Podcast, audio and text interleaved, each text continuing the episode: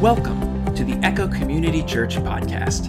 At Echo, we're all about being and making disciples of Jesus Christ.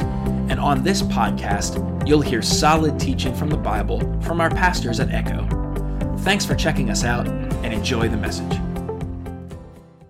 Good morning, everybody. Happy Easter to you. So glad that you're here today. Uh, we're going to talk about resurrection. Is that all right? Yeah, it's a whole lot more exciting to talk about that than crucifixion, I'll be honest with you. but we're glad that you're here today and, and we get to spend a few moments. For some of you, this is going to be a, a reminder. It's going to be a reminder. You already know this, but I'm going to remind you. I have a buddy of mine who recently retired, and he says, you know, his wife, his wife gets on him because once a day he's like, honey, I got to go log in. I got to go log in, honey. And uh, Caius, do you log in too? Do you? Yeah. You log in. So he, said, he tells his wife, I got to go log in. It's time for me to go log in. And she just rolls her eyes at him. You know what he likes? He likes to log into his retirement account and just look at the number. He just likes to look in that bank account and just see all the. He's like, it's just sometimes I just need to remind myself of what I've already got in the bank. You know, it makes a good day. I want to remind you that today we can just look at what we've already got in the bank, so to speak, because of Jesus. Amen. Sometimes you just need to remind yourself of what you already have. So, for some of you, this is a reminder. For others of us, um, I hope that this is really appealing to you. I hope that this grabs you and it makes you think when we think about um, the life that's after this life. That's what the resurrection is all about. It's extremely important. It is the critical fact of being a Christian. You, you take the resurrection away from what it means to be a Christian, and all you're left with is hopelessness. It's an empty story. How many of you have ever played the game Jenga? You played the game Jenga? Yeah. Um, those of you that haven't, it's, it's, it's a game about trying not to knock over a tower. You get all these little wooden pieces, and you, there are these little wooden planks, and you dump them out and you build a tower. It's three planks this way and then three planks this way, and you stack it all up till you have a nice tower. And the game kind of goes along that each person on their turn has to slide out one of the planks that's in the tower without knocking the tower over and put it back on top of the tower. And you keep going until someone pulls out a plank and knocks down the tower. And, you know, I like to go earlier in the game. I like to go like first because I'm trying to find the planks that you can move out without toppling the tower. But the longer the game goes, the more important each of those planks is. And some of them you can just tell by looking at them. That one has a lot of structural integrity. If it gets to my turn, I'm going to lose. Resurrection is like playing all of Jenga built on one plank. Okay? Resurrection in Christianity is like the bottom plank. You can build everything else on top of it, but if we pull Jesus' resurrection out from under it, it all tumbles and falls. That's how important it is. The Apostle Paul is trying in today's text to convince some relatively new Christians, 50, 60 of them that were living in Corinth, of how important the resurrection is. In fact, he tells them it's most important.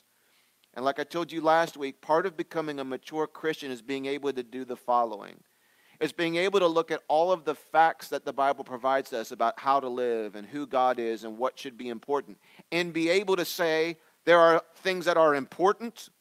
There's another category that's more important, and then there's a much smaller category that's most important. We have to be able to say that God thinks some things are more important without making all the other things totally unimportant. It's possible to be important, but to have something that's even more important and then something to even most important. We're going to look at what Paul said as I knock over the Easter lily. It's not because I don't like lilies. Now I'm worried that I'm not going to be able to balance this right. Julie, I might need your help, or this is going to be a big distraction day. Or, you know what would not be a big distraction? What if I just do this? that would not distract. It was the air conditioning the other night, and today your pastor stepped on the Easter lilies. I'm so, is it now, I'm OCD. Is the unbalanced of the lilies going to bother you? Don't think. Now that I pointed it out, like some of you are like, now I can't, I can't unsee it. You're going to be all right. Hopefully, those of you watching at home aren't upset by this, but I'm kind of at the point of no return. We're going to keep going. So, so we're going to look at resurrection today. It's extremely important. It is mission critical. It is central. So we're going to talk about two things: what actually happened, and then why it matters. not everything that happened in history matters to the way that you live today. Just before the 11 o'clock service, my 11 year old was in my office with me for a few minutes and he's scrolling through his news feed, which is pretty much at this point in his life all baseball. So, the baseball, he goes, Dad, he's a Braves fan. He goes, Dad, did you realize that this is the 49th anniversary of Hank Aaron breaking Babe Ruth's home run? And we looked it up, and sure enough, he's right. You know, April April of 1974, Hank Aaron hit home run number 715, and it's a pretty big deal to baseball fans, especially to Chase and I. And we've been to Cooperstown, New York. We saw the uniform that Hank wore and all those other things. But can I be honest with you? Nothing about that home run changes the way I relate to my wife today. Nothing about that home run changes the way I think about myself when I look in the mirror. Nothing about that home run changes the way I spend my time or the way that I spend my money, the way that I treat people that I like or that I don't get along with, the way that I think about my future, my present, and my past. It happened, but as it relates to my life, it doesn't matter that much. Today we're going to look at a resurrection, the resurrection, and why it matters. You see, the Corinthians believed in the resurrection of Jesus. They just didn't believe in a resurrection of the rest of us. It didn't really matter to them. To Greeks that lived in that day, the idea of an afterlife with a real body was ridiculous. They thought our body was a tomb that was repressing our soul, and that when we died, finally we could shed our body and our soul would be free. So when they talked about an afterlife where God would give us a brand new body, they're like, big deal. Why should we care? So we need to talk about not only what happened, but why it matters. So let me read to you how Paul summarizes the entire Easter narrative in 1 Corinthians chapter 15, verse 1. Let me remind you now, dear brothers and sisters, of the good news I preached to you before. What Paul is saying is that it's okay to preach a sermon over again. Let me remind you of the good news I preached before. You've heard this before. It's good news. I'm going to preach it to you again because you need to be reminded of it. You need to log in and look at it and feel good about what you've got stored away for your future and how it makes you feel today. You welcomed it then, and you still stand firm in it. It is this good news that saves you if. This is an extremely important verse. It's the good news that saves you if you continue to believe the message I told you. Unless, of course, you believed something that was never true in the first place. I passed on to you what was, here's this phrase, most important. Now, Paul's saying, I'm about to tell you what's most important. Now, appreciate the humor that I see in this. What chapter of 1 Corinthians am I reading from? 15. If you're writing a letter and you got something really you want to get off your chest that's most important, where are you putting it? I'm putting it in chapter 1, paragraph 1. If you're still hanging with me 15 chapters in, it's either really captivating or Paul just didn't put. He says, Of all the things I've already talked to you about, they're important. He talked to them about marriage. He talked to them about divorce. He talked to them about sex. He talked to them about sex before marriage, during marriage, after marriage. He talked to them about their diet. He talked to them about idol worship. He talked to them about the disagreements they were having in the congregation. He talked to them about why it's not a good idea to have a favorite preacher. He talked to them about a whole lot of other stuff, and it was all important. But he says this is even more important than that. That's how important it was to him that they understood not just the resurrection of Jesus, but a resurrection that's been promised to everyone else who puts their hope in Jesus. So back to the verse. Unless, of course, you believed in something that was never true in the first place. I passed on to you what was most important and what had also been passed on to me. Here, here we go. Christ died for our sins, just as the scripture said.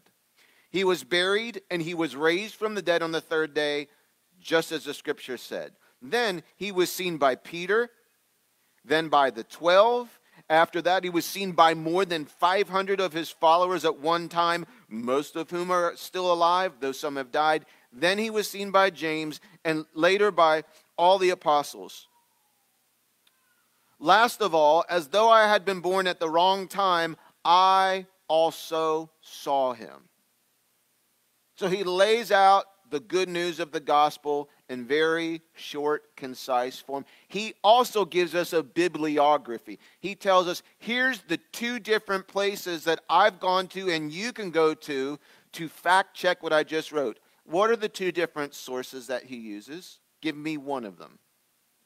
The scriptures. In other words, you can go through the scriptures and see how hundreds of years before, and in a couple cases, more than 1,000 years before the events that I just wrote about took place, the prophets and the Old Testament writers predicted through God's revelation who Jesus would be, when he would come, why he would come, how he would live, how he would die, why he would die, when it would happen, where it would happen, who did it. The scriptures said that it had to happen a specific way at a specific time. I was thinking about this this morning, and I can't go down this rabbit trail because I just saw the trail and I really want to run down it. Um, how challenging Jesus' assignment was to die by the method of crucifixion and maintain his innocence his whole life. That's not easy to do.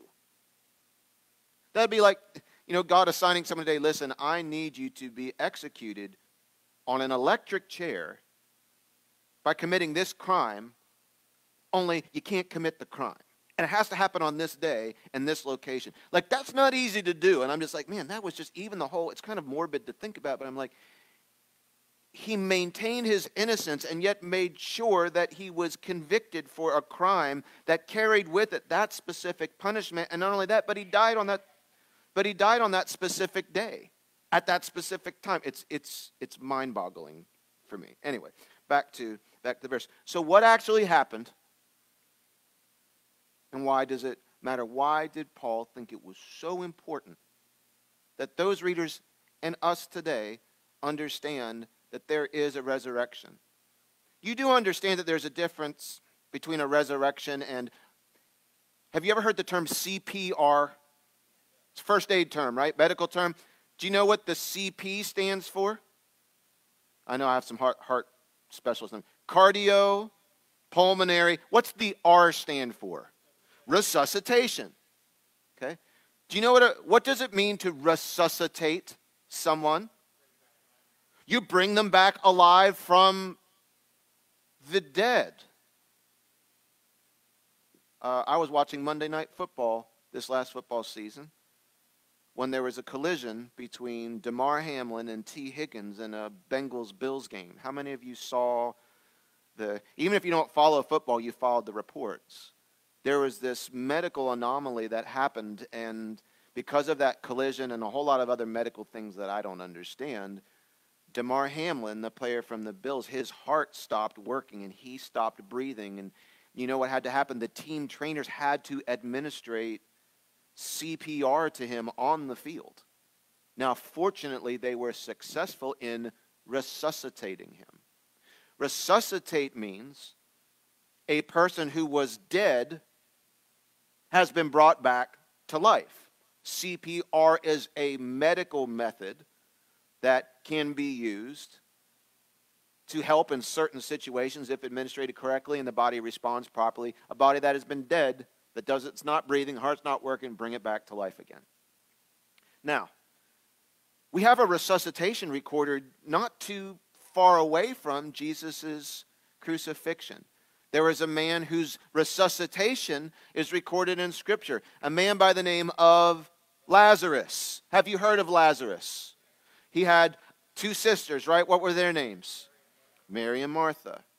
When Jesus is on his way to Jerusalem to make his special entry, he stops on the way there, and he stays at the home of Mara, Mary, Martha, and Lazarus. And when he arrives at their home, in what physical condition is Lazarus? He's dead. Not only he's dead, where is his body? It's in a grave. Jesus speaks the following words Lazarus, come out. And someone, come forth. And so he was the fourth person who came out. There's three other people. Just get over yourself, all right? A, Lazarus, come forth. And he comes out, right? And there's a lot of people that see it. And they're like, this guy is the truth. if he can bring people back from the dead, he can definitely defeat the Romans.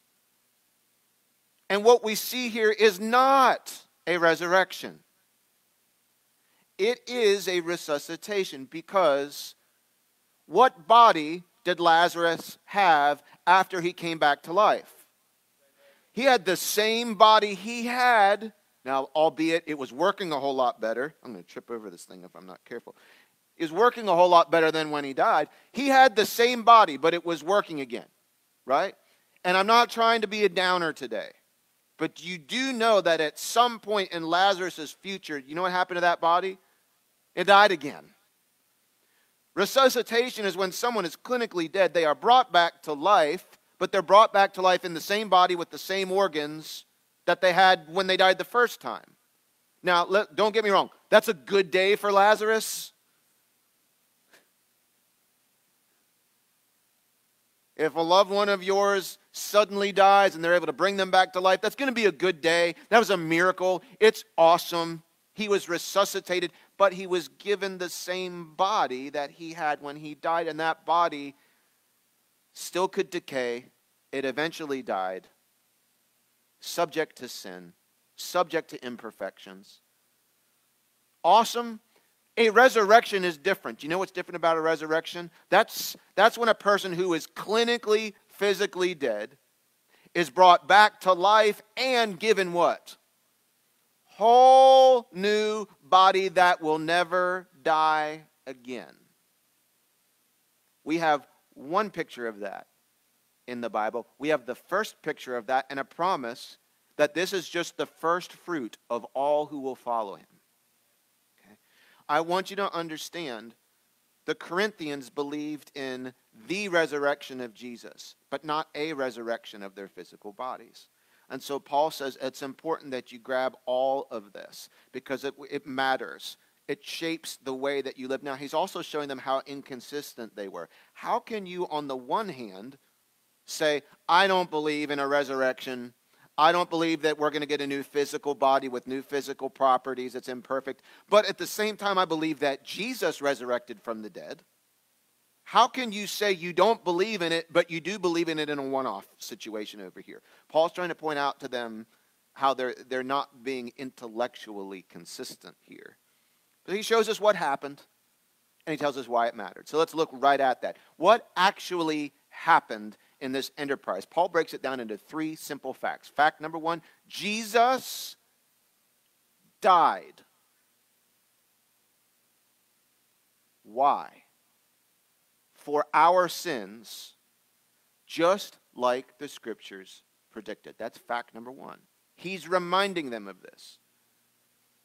Who did what and why? Jesus died for our sins, just like the scriptures predicted. Now, this morning I won't read all the Old Testament scriptures, but I put them there. If you download the notes, they're in there too. Um, you can check them out on your own time. But just know that not only did he die, not only did he die for our sins, but he died the way and in the method and the and the duration and the all the other things they were predicted in advance. He fulfilled everything. He died for our sins just like the scriptures predicted. If you don't have a death, there is no resurrection. That means it's just a living person that was in a coma or was really sick that just got better. But I have to ask these questions because some of you are like, Pastor, I get it. I can tell when I say that, there's, there's no response. I get it. For some of you, this is just old hat. You understood this. Why does that matter? Why Jesus? Why not, you know, John or Phil or Bob or Mandy or, or Lisa? Why not? Why was it the Jesus part of that statement important? Why did he have to die? And why did he include for our sins in it? Well, it was Jesus was the only one left who could possibly fulfill the specific requirements that God expected if there was going to be a substitute payment for our penalty. You see, death was not God's original plan for you and me. When God created the earth, it was good, it was righteous, it was clean, it was pure. When God made man, who was the first man that God made? Adam. You know what the Hebrew word for man is? Adam. Okay? So if you, you know, hey man, what you're really saying is, hey Adam. You got it? Okay? That's Adam is the word. When God made Adam and God made Eve, everything was perfect and good. God made the earth and made people because he wanted to, because he wanted to create someone and somebody that he could share with them all that he was and all that he had. And so they could share all that they were and all they had with him in one beautiful union. Two totally unlike beings in total inseparable relationship. That's actually also his blueprint for marriage, ironically enough. But that's why God made us, because he wanted to share and give himself to us, have us share and give ourselves to him and just enjoy each other. There was no death. There was no suffering. There was no labor. There was no work. There were no blemishes. There was no decay. None of that stuff. But that didn't last long. It wasn't long until we decided, in certain instances, we think we know better than God how we should live, what is right, what is wrong. And in the Garden of Eden, Adam and Eve both said essentially in their own way, Not your will, but mine be done. And because of that, the Bible says sin entered the world through Adam. And all of us, here's a fact that we can't, there's no disputing this. All of us have sinned and fallen short of God's glory, and we know it. We all know that we're imperfect. We all know we make mistakes. Everybody makes mistakes. I'm only human. To err is to be human. Nobody's perfect. We confess these things as facts all the time. The difference is some of us are okay with that, but some of us, because of the Holy Spirit, we're really not okay with that. We know we're broken. We know that we're wrong, that we do wrong, that we can't stop doing wrong, and we have a problem with that, and it bothers us. The guilt weighs on us. And so we try and deal with that in some kind of way. We recognize, even if we can't put words to it, we recognize we've broken some type of moral rule in our life. And we deserve some type of consequence for that. And we're all trying to pay that off in some kind of way. Well, God had two options at this point. Does he just crumple up earth like a drawing that the artist made a mistake on and throw it into the trash can and just nuke the earth and people and never do it? Does he start a whole brand new earth with new people and try it all over again? Or does he do the more difficult path of saying, I'm going to redeem my creation and try to get it back to the original plan of just being inseparable. But until I deal with the sin problem, until I deal with the death problem, because death entered the world through sin. There was no death until there was sin. And then because of sin, there's death. Those are the two things that we need to remove from the equation so we can have relationship with God again. And, and God tried to redeem the world. The first Adam failed, then he tried to redeem it through this people called Israel. And how well did they do with being perfect and living in perfect obedience to God? Not very well. The reality is, and the conclusion is, there's no human being on this earth who is capable of providing of themselves a perfect offering and a sacrifice to God to pay off the debt that we have. The Bible tells us in God's justice system, every crime carries the same punishment. Every sin against God is punishable by death. Every one. The wages of sin is death. That's what we deserve. So, why Jesus? Well, because there was nobody left on the earth who was capable of providing a perfect, sinless life as payment for the, for the sins of others. Couldn't do it. So, God had to send someone from outside the world into the world to take our place to send someone, as Dr. Joe so eloquently said on Friends and Family, to send someone. He left his place to come to our place and take our place so we could go to his place. That's why Jesus, he left heaven and came to earth and took the form of a human. And he had to not only come to earth, but he had to be tempted in every way like we were and yet remain obedient. But why did he have to die? Why couldn't he have just brought God a good offering? Why couldn't he have just drawn God a nice picture? Why couldn't he have just said, God, listen, I'm your son. Can we just settle this, you know, father to son? Why did he actually have to die? Why is that so important to the whole story? And I guess the simplest way to describe it is that death is the only form of payment that God could accept to satisfy the penalties and the crimes. It's the only currency that would work to pay off that kind of debt. It's like if you went after church today down to Panera Bread and you decide, you know what, I'm going to bless this lovely young couple in front of us today. They've just ordered for themselves several croissants and some uh, of their delicious, or croissant, whatever word you want to say. Just seeing if you're still here. I'm going to I'm going to surprise them. I'm going to pay off their bill today. And they come up to the little thing and they they get ready and they tell, okay, that's going to be, you know, $247 and they a lot of croissants. All right, two hundred forty-seven dollars, and you say, you know what, you know what, sweetheart, young man, I got this. Listen, I want to pay off their debt today. And you reach in your pocket and you pull out two gigantic handfuls of Mexican pesos and you just empty them out on the counter and you just stand back like you have just conquered the world. And the 15 year old looking at those pesos is going to look at you with some kind of look like you have three heads. Like, what, what are those? They're pesos. They're good here. And she's going to have to get a manager, first of all. And they're going to come over and they're going to be like, we can't accept pesos as payment. It's, it, it's $247. And you're like, oh, no, it's, it, it's good. It's good. They're no, we can't accept that kind of currency for that kind of bill here. And you say, hold on for a second. I'm an artist. Let me draw you a nice picture. And you just scribble a few things. I said, there you go. All right, guys, go ahead and enjoy your croissants. And they say, wait, that doesn't work here. You, it's $247. That kind of payment can't be applied to that type of bill. I want you to understand that in God's justice system, our sins have accrued a debt to God that's only satisfied through death. That's the currency.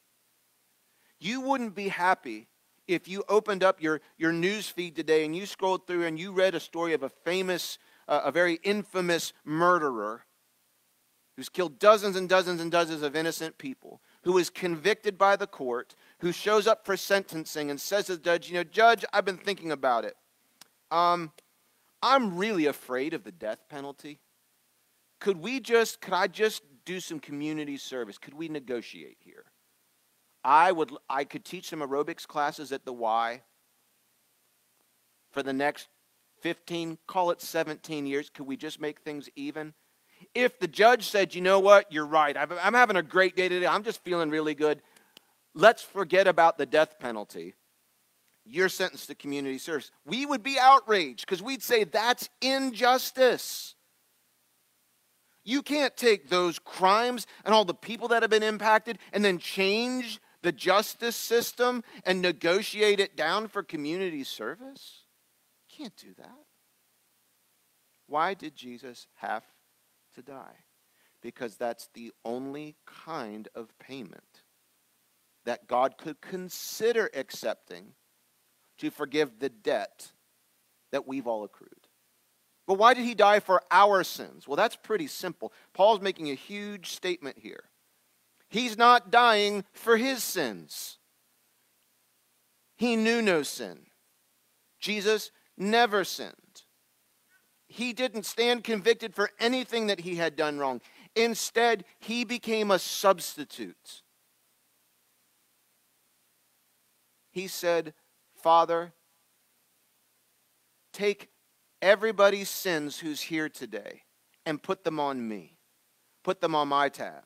The centurion, the guards that are gambling for my clothes, the people who scourged me, the teachers of the law who broke their own laws and had all these trials that violated their own rules for trials just to railroad me, put their sins on me. All the people walking by and cursing me and mocking me, put their sins on me, forgive them. They don't know what they're doing. In fact, God, that's not enough. Take everybody that's already dead, take their penalty, put it on me. Take everybody that will ever live and all of their sins, put all of their debt on my tab. And I will substitute myself in today. God, I'm not asking you to forget about their sins. I'm asking you to take out their penalty on me. Beat me instead. Tear me apart instead. Kill me instead. I will take it all. And so you see, if God was willing to do that, what that means is that God is indeed a just God. That means he didn't forget about or overlook your sin or my sin. What he said was, all of the punishment that you deserve has already been handed out, administered, and taken and fulfilled in another man, Jesus. I don't know if that means something to you, but maybe I can illustrate it this way. You know, suppose my six year old is speaking very disrespectfully to his mother. Never happens in my house.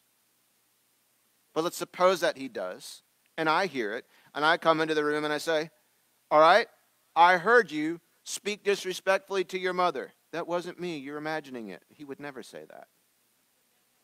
I know what I heard. The evidence convicts you. And because of that, you're losing all of your electronic devices for the rest of the day, which is more of a punishment for his mother and I than it is for him. The 11 year old, having heard this, comes into the room, and what if he says, Dad, you know what? No, listen, that's too severe of a punishment for, for him. Take mine instead. Put me in timeout instead. I will take his punishment. I'll be honest with you, I'm not taking him up on that. Why? Because what's the six year old going to think? He can do whatever he wants, and the next time he gets into trouble, Big Brother will pay it off for him, so he will live through his life cheapening grace. Do you cheapen Jesus' grace for you? Do you live with a nod and a wink towards the sin in your own life you're willing to tolerate because you're like, he'll just take my punishment for me? I want what Jesus did on the cross to impact my attitude towards sin. I don't want to use what Jesus did as a license to go live any old way I want, knowing that He took the beating for me. I want to live my life in such a way that I'm never satisfied with even a little bit of sin in my life. Yes, I will sin. Yes, there's sin inside of me, but it's not that I'm comfortable with it. I ask Jesus every day, Lord, there's a hunger and a thirst for righteousness in my life. Please satisfy that thirst and help me to live a righteous life. Let's not cheapen the grace Jesus poured out for us on the cross. Let's learn, let's grow, let's be new. He died for our sins, just like the scriptures predicted. That's what happened. That's why Jesus, because no one else could do it, no one else was perfect. Everyone else had failed except for Jesus.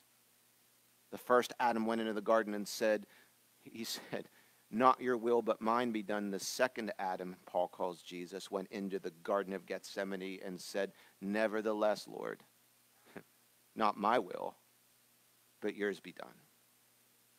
The first Adam lost freedom in the garden, the second Adam restored it in the garden. He died because that's the only form of payment. What he did on Good Friday was like what you do when you get, because you skipped all the Dave Ramsey courses and you got a new Quicksilver card in the mail from Visa because you saw Ashton Cooker, Kutcher make a good pitch for it and you said, you know what, I want that. And you dust it off and you sign it and you go into Panera Bread and you have your 500 croissants and you put the thing in there and you're like, man, I hope this works today. And it's just the little things, little dot, dot, dot, dot, dot, dot. The people behind you are looking at you and you're like, I have enough to pay for it. It's just a new card. You know, you're just kind of a little embarrassed. You're wondering, will the transaction go through? Well, that's kind of the historical suspense we have between Good Friday and Resurrection Sunday. The payment has been made, and now we're waiting to see if the vendor, as it were, accepts it. Second fact not a long fact, and you think, what does this really have to do? What importance does it have? Jesus was buried. He died on the cross for our sins, and he was buried and remained dead for three days. Now, you might think, well, his burial is not that important to the whole story. It actually does play a significant role. His burial proves what? That he's actually dead. Well, Pastor, why is that important? Have you not heard anything I said? If he didn't die, this is a scam. If he didn't die, he didn't he wasn't resurrected. If he didn't die for your sins, you're not forgiven of anything, and neither am I. But the fact that he was buried and remained dead for three days shows he really was dead. He really did fulfill the scriptures. Jesus said himself in Matthew 12, just like Jonah was in the belly of the whale for three days, so the Son of Man will be in the, in the belly of the earth for three days. He was buried. And I've spent time in previous services talking to you about all the different proofs and evidence we have for Jesus being clinically dead. You can go back and dig through that. We're not going to walk through all of that today, but there's lots of historic evidence that was recorded by the eyewitnesses that were there that proved to us why he was dead. They give us details about how he was prepared for burial. And if you do your homework on that and see how he was wrapped with what he was wrapped, explain to me then how a man who was in a coma could break out of the burial wrapping, and then by himself in his weak and broken, battered state, roll that stone away and escape. Good luck on that one. But he was buried and remained dead for three days. Now, I have been taken to task on the three days thing before because those of you that are kind of doing the math, you're like, well, wait a minute. If he died on Good Friday and he was in the grave on Saturday, and then we celebrate that he was raised from the dead in the morning of Easter Sunday, that's not three days. Okay, well, let's just remember this was written not, this was written for us, but not to us. Let's go back and look at ancient timing.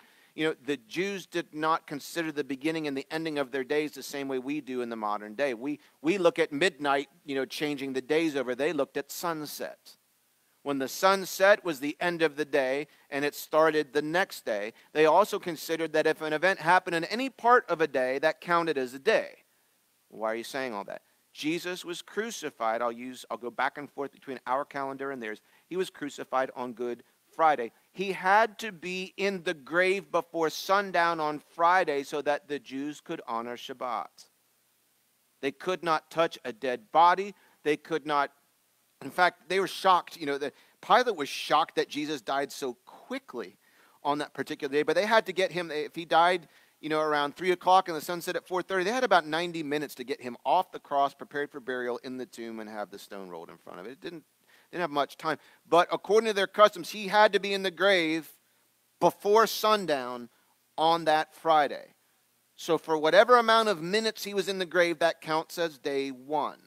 He was in the tomb all Saturday, which was Shabbat, till sundown on Saturday, that's day two. Then, sometime between when the sun set on day two and when, uh, when he, he appeared to, you know, it's, it's sunrise when he appeared to the women on Easter Sunday, that counts as the third day. So, Good Friday before the sunset, day one. All Saturday, sun up, sun down, day two, and then overnight Saturday into our Sunday till sunrise, day three. And that fulfills the scriptures. Hope that's helpful to you. The third thing that happened, because listen, these two things only matter if the third one happened. If the third fact didn't happen, these things are just tragic facts that you might or might not know about today. There's a lot of people that died and were buried, but there's only one that was resurrected from the dead with a new body, and that was Jesus. The third fact is God raised Jesus from the dead the third day, just like the scriptures predicted. I'm so thankful. My whole life is different today because he did that because God did that. And it wasn't, he didn't raise himself, it was God's power that raised Jesus from the dead. Now, the difference is he wasn't resuscitated. He had a brand new body, didn't he?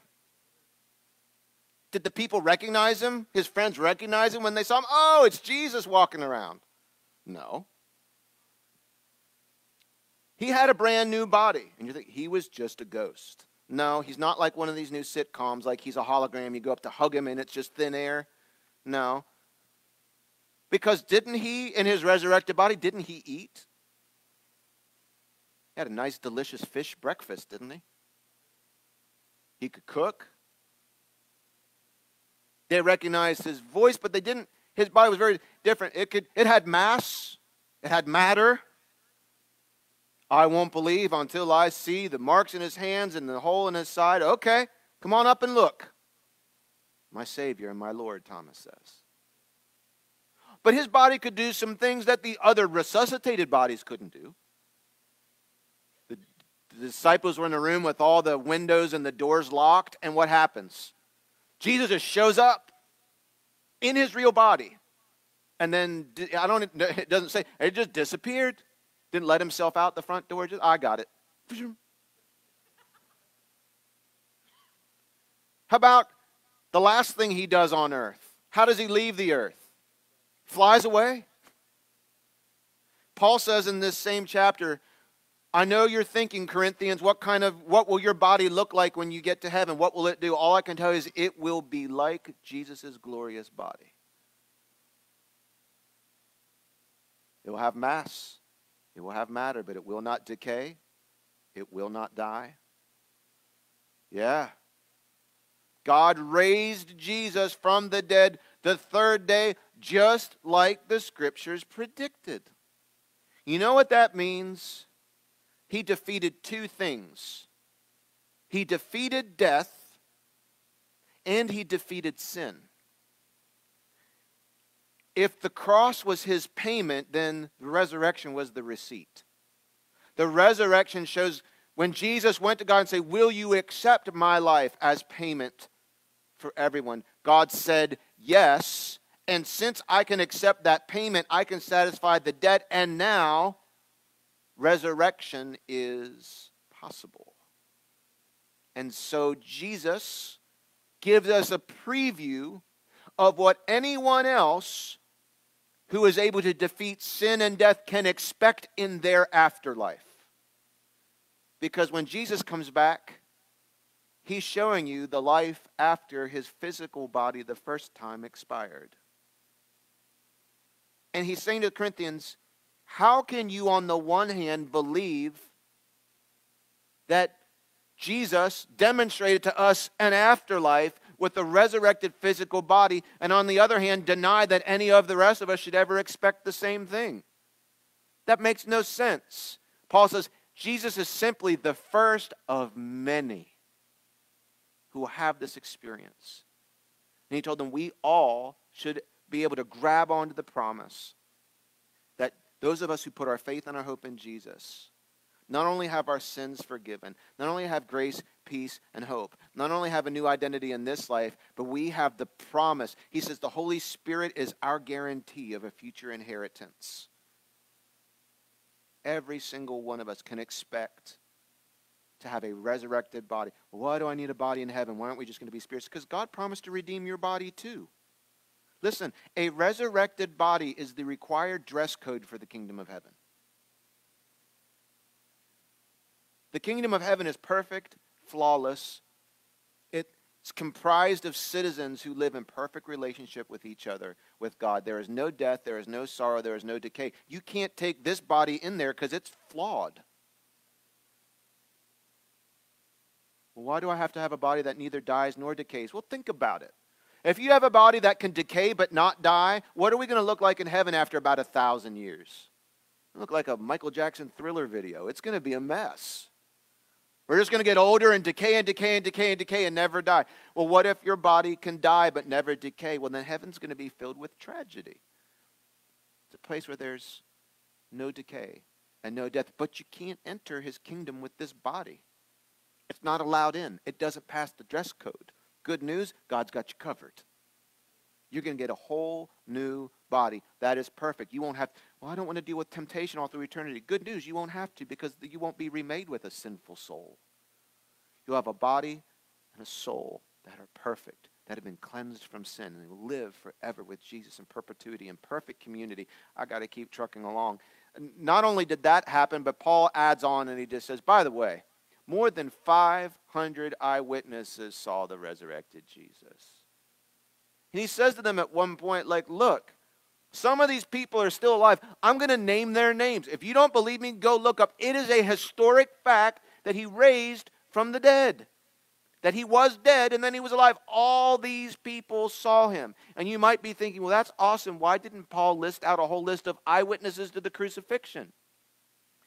Well, because at that time, Everybody knew Jesus died by crucifixion. It was a common fact. He didn't have to list things, it was just commonly accepted. It was recorded in history that Jesus of Nazareth lived when the Bible says he lived, he died when the Bible says he died, and he died in the way the Bible says that he died. It is a historic fact that Jesus lived, it's a historic fact that Jesus died. What we debate is who was he and was he really resurrected?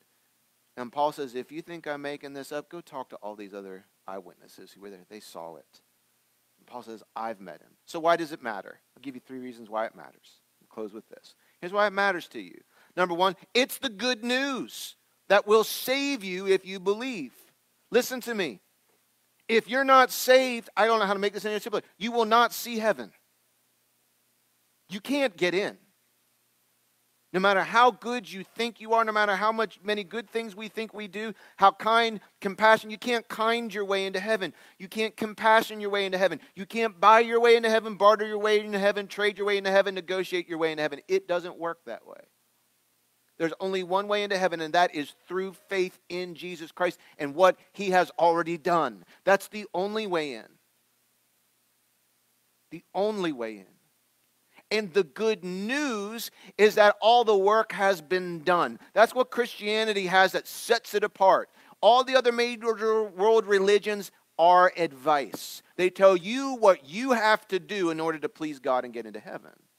Only Christianity says, here's what's already been done. You just have to believe it. I'm glad that the Bible gives me good news and not just a whole bunch of advice. Paul says it's important for you to be deeply, deeply, deeply convinced of those facts that Jesus died for your sins, that Jesus was dead and buried, and that God raised him back to life. Because if you believe that, that's what saves you. My heart gets broken by how many people are convinced that they're saved because of stuff they do or stuff they don't do. Even Christians I hear it tumbling out of their mouths. People walk around feeling depressed and sad. People who I think are, are, are, are professing Christians, and you'll talk to them and they'll say, Well, why are you so depressed? Why are you so de- sad? I just think God must be really angry at me because all these bad things are happening in my life. And I know it's because I sinned, or I know it's because of my past, or I know it's because of this. And that's why I didn't get the job, and that's why my finances are suffering. Listen. That says you have an idea that if I pay the rent, then I deserve the apartment. And if I don't pay the rent, then I deserve to be kicked out. You have a landlord, not a savior. You don't get into heaven because of all your good things. If you get into heaven, it's because of Jesus and that you believe in him and you recognize that he took your place and you simply say to him, I confess that I'm deeply convinced that that happened, and because of that, I'm willing to surrender my life to your leadership. So many people that I talk to still have this idea that they have to earn their way into heaven and then they have to earn their stay in heaven. Listen, you didn't earn your way in and you can't keep your way there. That's all about Jesus. If you believe in him, you believe in his death, you believe in his resurrection, and you believe that should have been you, that changes something inside of you. And you see him differently, you see you differently, you see others differently. Why does it matter? Because it is the good news. The good news isn't that Jesus died. The good news isn't that he was buried. The good news is that he died, he was buried, and he was resurrected. That's the good news. That's the good news. You have to grab onto that and believe that. And if that's all you ever understand, that's enough. Pastor, I like the XYZs. Listen, XYZs only matter if you know the ABCs. And the ABCs are most important. It is the good news that saves us. That saves us. Number two, why does it matter? Well, because if it didn't happen, if he wasn't raised from the dead, if he just lived and died and was buried. Here's what that means. Means the Bible is false. This is a fraud. And the people who wrote it knew it was fake, and they wrote it with the intention of deceiving you. And none of it is useful to change your life. It is a collection of suspect history and facts and should be just put on a shelf with any other fable if he wasn't raised from the dead. Because this whole Bible points to it in advance and back to it in retrospect. Second thing it means is faith is use, useless. If Jesus wasn't raised from the dead, your faith is in a dead man. And with all due respect, that's just foolish. Dead man can't save you. Dead man can't talk to you. Dead man can't guide you. Dead man can't relate to you. Dead man can't forgive you. Dead man can't restore you. Well, Pastor, I, you know, I believe in Jesus. I'm not so sure about the resurrection. You have to look at it from your own perspective. Listen, friend, your faith is useless. I don't respect that. And that won't change you. The other thing is, if he wasn't raised from the dead, that meant the payment didn't go through. The pesos were not accepted. And you are still unforgiven. And you still owe God. And what's ahead of you is judgment. And you better just try and stretch this life out as long as you can because on the other side of death is terror for you. I'm just being as blunt and honest as I can be. In fact, if you read a little bit further ahead in the chapter, it's not on the screens, but I'll read it to you. Here's the way Paul puts it. He's a little more delicate than I was. Verse 13 of chapter 15.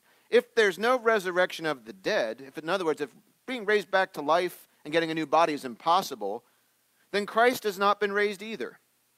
And if Christ has not been raised, then all our preaching is useless, and your faith is useless. And we apostles would all be liars about God because every last one of us has said that God raised Christ from the dead. But that can't be true if resurrection from the dead is impossible. And if there's no resurrection of the dead, then Christ has not been raised. If Christ has not been raised, your faith is useless and you're still guilty of your sins. And in that case, everyone who's already died, believing in Jesus at the time that they died, they're all lost. And if our hope in Christ is only for this life, we should be more pitied than any other people group in the world. He's so gentle. So, how important is the resurrection? It's most important. But here's the next one verse he writes. But in fact, Christ has been raised from the dead. He is the first of a great harvest of all who have died. In other words, what he's saying is if you can believe that God has the power to resurrect a body that was clinically dead and give it a brand new life and a brand new body that will live forever, if you believe he can do that once, then why wouldn't you believe he could do that as many times as he wants? I shared this in the first service. I went to heaven on earth when I was a child. It's called the, the Hershey Chocolate World. Now, I, I understand it's changed since I went there, but when I went there as a kid, it's at Hershey Park, and it's this guided tour of what I thought was the real chocolate factory and learned later that it wasn't. But it is this magical ride.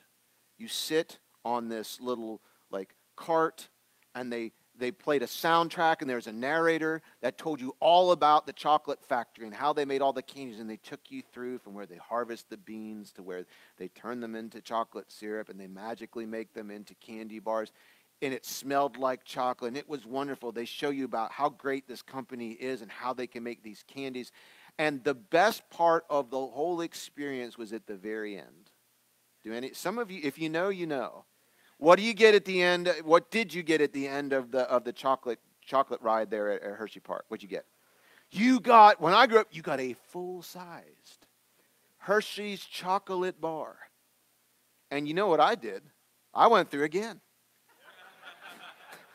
Just kept on going. Every single time I went through that ride, there they were at the end with another chocolate bar. Because in my mind, it was not a difficult leap to think, well, if they could make me a chocolate bar that first time, they can make as many as they want. I was totally comfortable. They would not run out of chocolate bars no matter how many times I went through that line. You know what? I, I must have gone through that ride dozens and dozens and dozens of times. You know what I never experienced? I never once experienced an argument between a rider and the chocolate giver outer.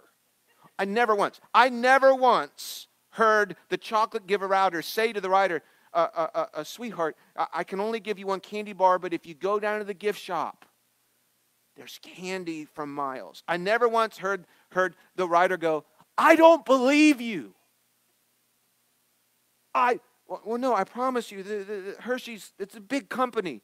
They, they can make plenty, they can make all the candy that you want. I don't believe you. I doubt you. This is the only candy Hershey's will ever make. I'm sure that between the time I leave here and I get there, they're going to go out of business and go bankrupt and lose a recipe. They'll never be able to do it again. You know why I didn't see anybody do that? Because that is intellectually reckless. If you can wrap your mind around a God who has the power to bring Jesus back one time, give him a brand new body. Why would you have any question about the fact that he could do it over and over and over and over and over again? We have the proof. We have the life of Jesus.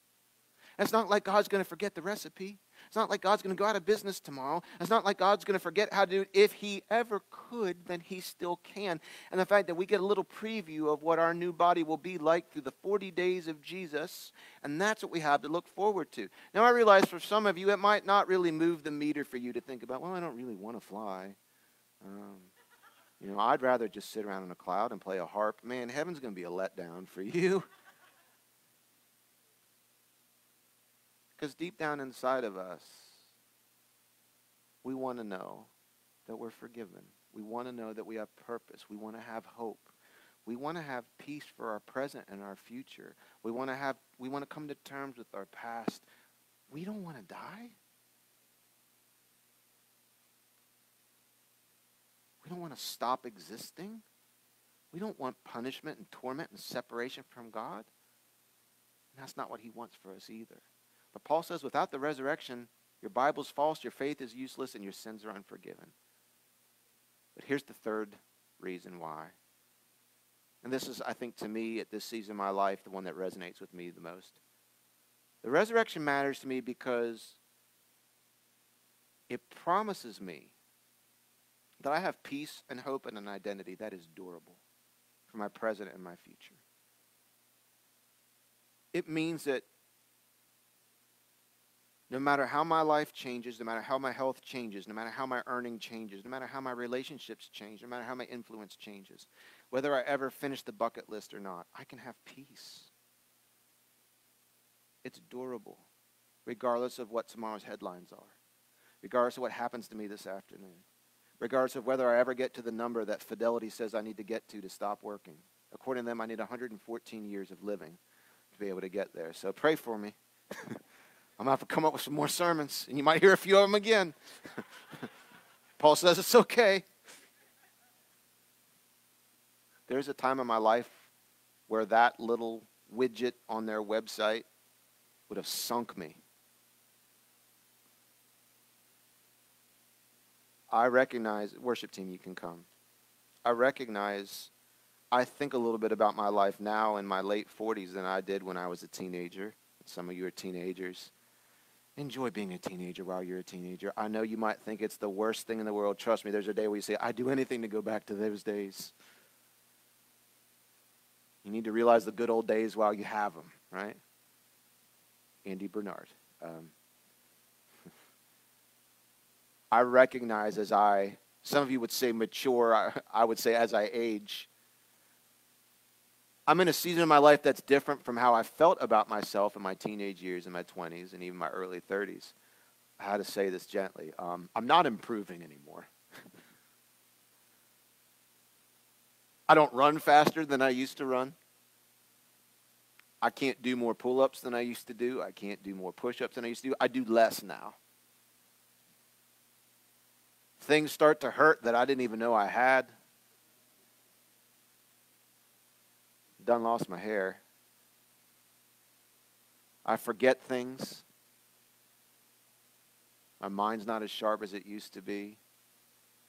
I mean, I still dress amazing, but um,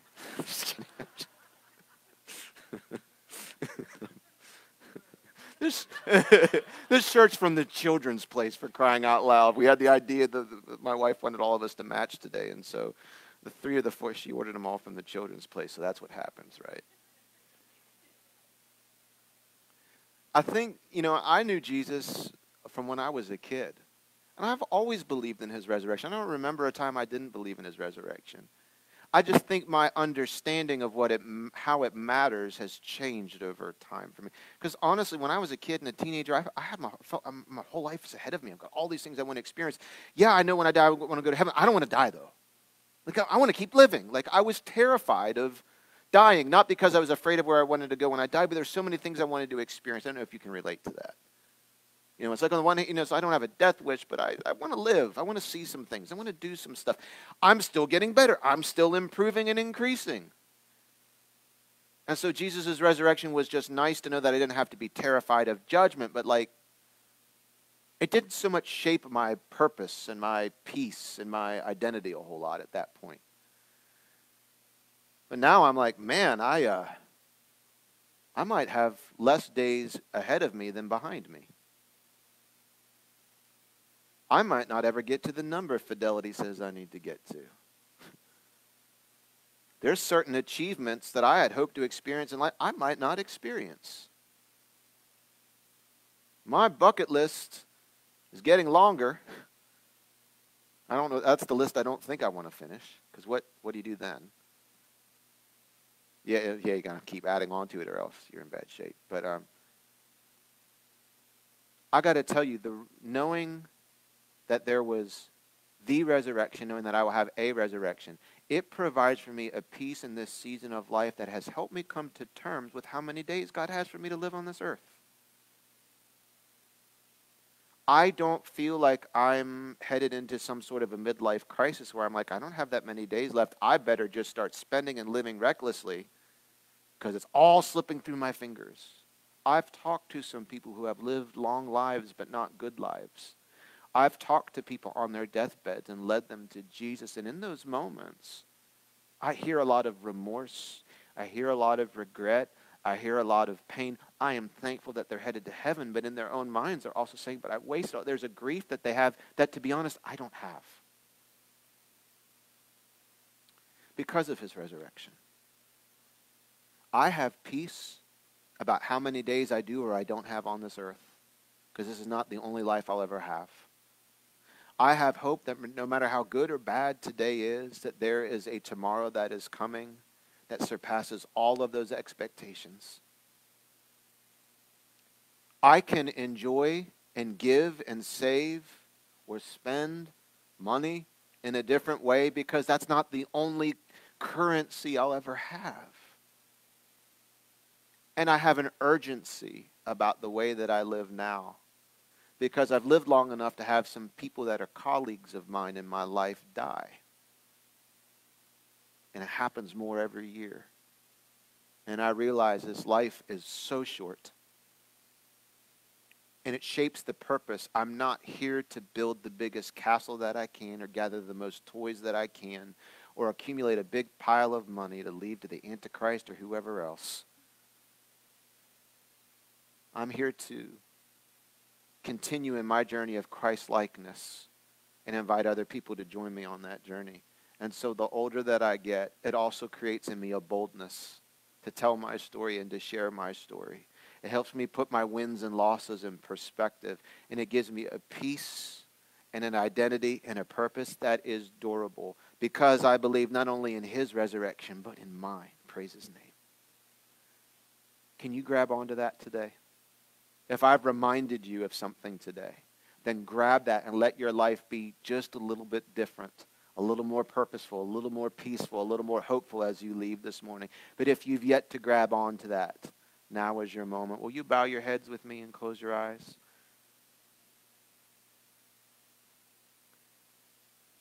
I hope and I pray that every time we come together as a faith community that there are those watching online or listening through our podcast or here in attendance at, at one of our services. I hope and I pray that there are some of you here that, that are here and you don't know whether you're right with the Lord or not.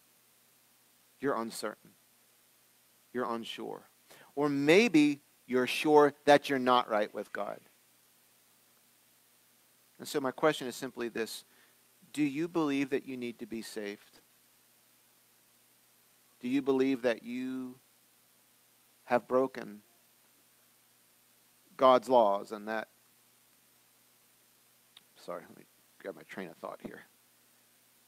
Do you believe that you've broken God's laws and that you're guilty of sinning against Him? Do you believe that you need to be forgiven? Do you believe that Jesus can save you and that He will save you if you ask Him?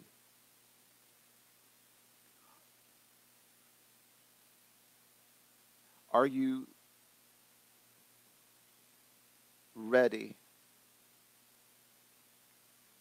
Are you ready to surrender control of your life to Jesus? If so, this is your moment. You don't have to do anything. You don't have to start anything or stop. Here's what you need to do. You do need to just confess that to Jesus and be willing to repent. That's it. Just tell Jesus in your own words that you know that you've sinned and that you believe in the facts that the Bible tells you from the eyewitnesses who saw it that Jesus did die for your sins, that he was buried, and that he did come back to life from being dead to prove that sin and death are defeated and that your sins can be forgiven if you put your faith in him. And if that's you today, can I invite you right now? Just put your faith in Jesus. Confess that to him. So many of us remember when we did that, and it changed our lives forever. It doesn't have to be a fancy prayer. It doesn't have to be read out of a book or follow a certain form. Just your honest confession from your heart to God's ears. In fact, I can give you an example of a simple prayer you can pray. Jesus, please forgive me because I've sinned. You are the Lord and I surrender my life to you. I believe in you, and I'm ready to be changed. Live inside of me. Change me. Thank you for saving me. Amen. If you prayed that prayer with me today, you're totally, completely, gloriously saved. There's not another thing that you need to do. There's not a form you have to fill out. There's not a class you have to go through. There's not an interview. You are saved not because of following some advice, but because of what Jesus did and just believing in what he did. So I just want to encourage you if you prayed that prayer with me today, I'd love for you to do something uh, a little bit brave today. I'm going to count to three, and if you prayed that prayer with me, I'd love for you to just lift up your hand, make eye contact with me, and then I'll acknowledge you. You can put it right back down. I'm not asking you to, to go through a church membership class or to come up front and tell your story in a microphone. I just want to celebrate this moment with you. So, who prayed with me today? One, two, three. Who prayed that prayer with me today? Thank you, Lord. Heavenly Father, we're all so grateful and indebted to you for the love that you have for us. Jesus, uh, Words aren't enough, and so we give you us. And thank you for reminding us today of the truth of what you've done. May we truly be different today and tomorrow and forever because of what you did for us and the hope that it provides for us, the forgiveness that it releases to us, the purpose that it gives to us, the identity that we can be rooted in. We surrender ourselves again to the daily journey of your spirit, making us more and more and more into your image. In your mighty name we pray. Amen. Amen. If you're willing, we hope you enjoyed the Echo Community Church podcast. If you prayed that prayer at the end of the message and began following Jesus Christ today, we'd love to celebrate with you and give you some simple next steps to take as you begin your new life with Him. Just email us at info at echochurchmd.com to let us know.